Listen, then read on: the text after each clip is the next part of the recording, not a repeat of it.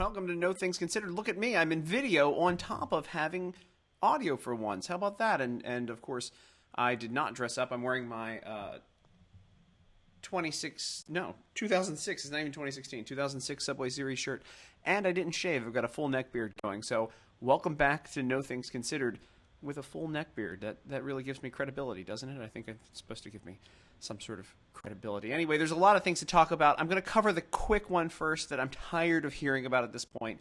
Coronavirus i think the government's doing everything they can possibly do with it. You guys shouldn't be dirty to begin with. Like i'm not sure exactly where people were just walking around not washing their hands and uh, and and going around hanging out with people who are like vulnerable when they're sick. You're not supposed to go to work when you're sick. That's why there's sick leave. You're not supposed to uh, hang out with people who have immunodeficiencies or your elderly family and friends when you have an illness because they're more vulnerable. This is common sense, and I think at the end of the day, we're all going to learn something here uh, called don't be a dirty ass. Like, I mean, like, wash. It doesn't take much to go and wash your hands with warm water and soap. People are freaking out that like Purell is sold out at stores and things like that, and toilet paper sold out for no reason. You know it's not sold out? Soap. You know what else isn't sold out? Uh, warm water. We still get hot water to our houses.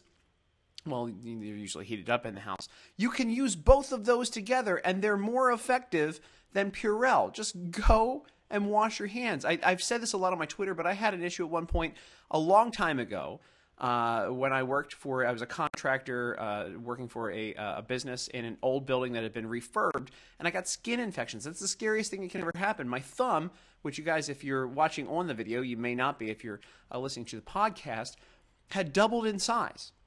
Uh, and and that freaked me out. I went to the doctor, and it was a micro cut. It wasn't from anything other than like a little bit of a scratch on my finger and something got in it and I got infected and my thumb doubled in size and it was painful and it was red and it was crazy and that could have spread to the rest of my body very very quickly.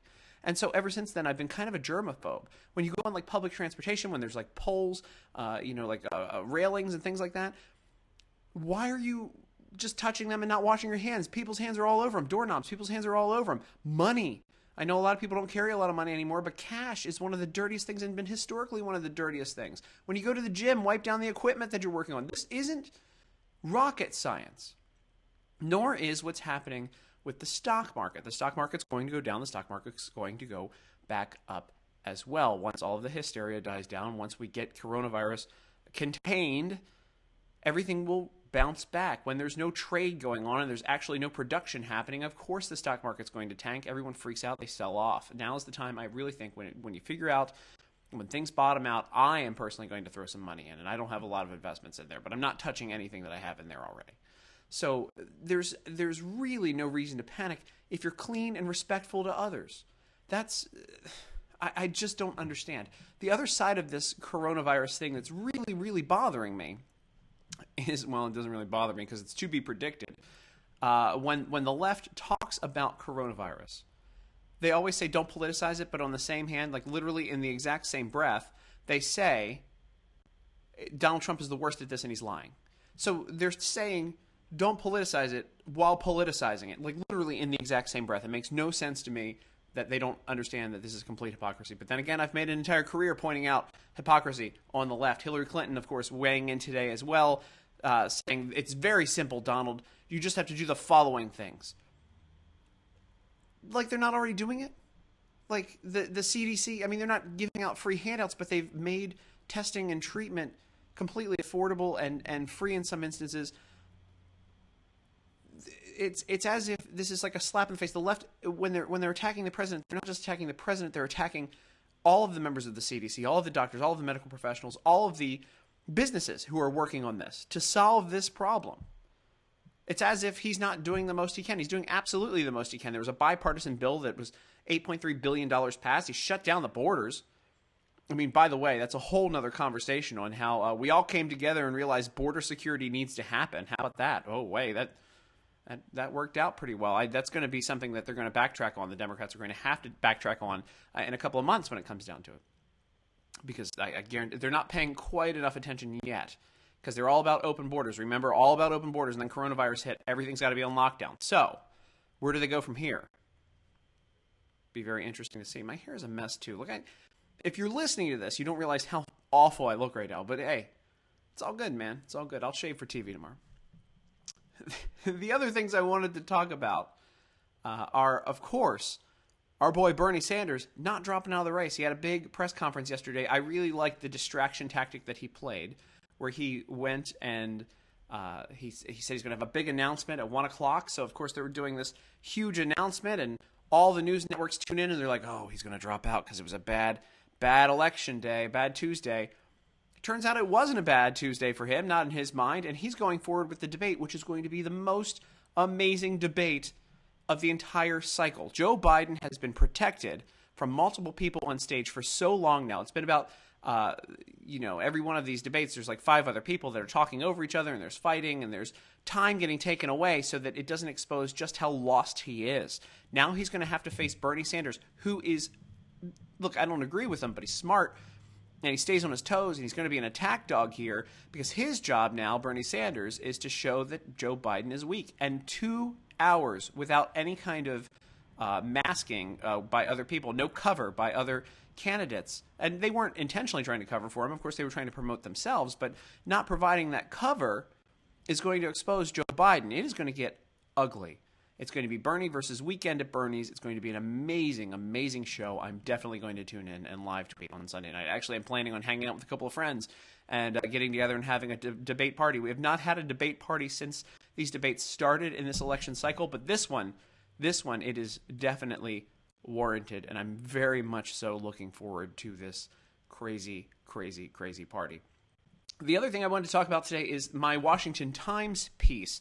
I wrote a piece yesterday on uh, Joe Biden's uh, basically verbal assault of a man who disagreed with him at the in Michigan. A Michigan auto worker, a union worker, uh, questioned him about guns. Joe Biden lost his uh, shit on him. I can say that it's a podcast. He told him he was full of shit. He t- called him a horse's ass. He said he'd take him outside and slap him. He called him a liar. Joe Biden can't handle criticism, and it's becoming more and more obvious that that's happening. But that's not what my piece was on. He also shushed.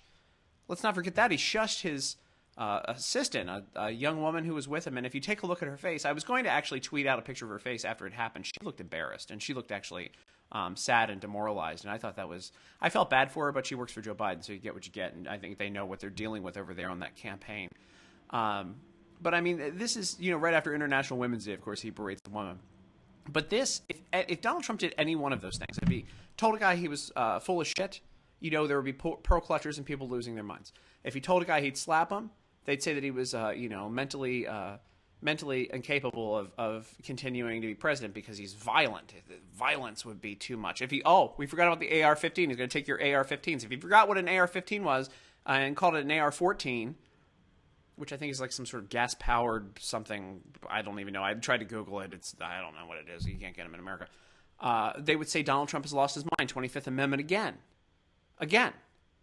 If he shushed a woman, oh my God! Each one of these stories would be weeks of headline news about how Donald Trump and, and campaign videos about how Donald Trump is incapable of being president because of X, Y, Z. Each one of them individually, but together in a ninety second clip in just a 90 second clip. It would be so much. I, I, the CNN, this would be nonstop. MSNBC, this would be nonstop. It would be the cover page. You see Donald Trump pointing in the auto worker's face. That would be the cover page of the New York Times and the Washington Post.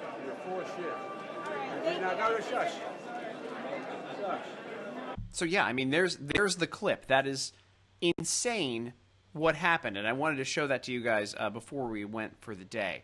I'm going to be doing these every day. I'm going to try to do them every day. I get very busy at times, but I want to make sure that we keep up with them. If you want to follow me, I've got a YouTube channel. We're going to have that on my YouTube channel as well as uh, you can follow me at Twitter at Tim Runs His Mouth and the uh, my Facebook page and my Facebook Watch page. I have a, a, Facebook Watch show, of course, No Things Considered with Tim Young. If you're already on that page, uh, we should just put all the links down below for you to follow all the things. And I want to thank you guys for following me throughout the years. And if you're new, uh, thanks so much for joining us as well. Uh, if you like the show, uh, share, subscribe, send it to your friends, comment below. I'm happy to shout out people as well. Uh, this has been fun, and it's been uh, fun to be back doing these. This is very exciting to get back into the swing of things and having your own little uh, blog. I have all of these channels. I might as well use them and talk to you guys on a regular basis. How about that? How about that little bit of logic right there? So thanks for joining me. Like, share, subscribe. thanks uh, again for all of your support throughout the years. We will be with you very, very soon.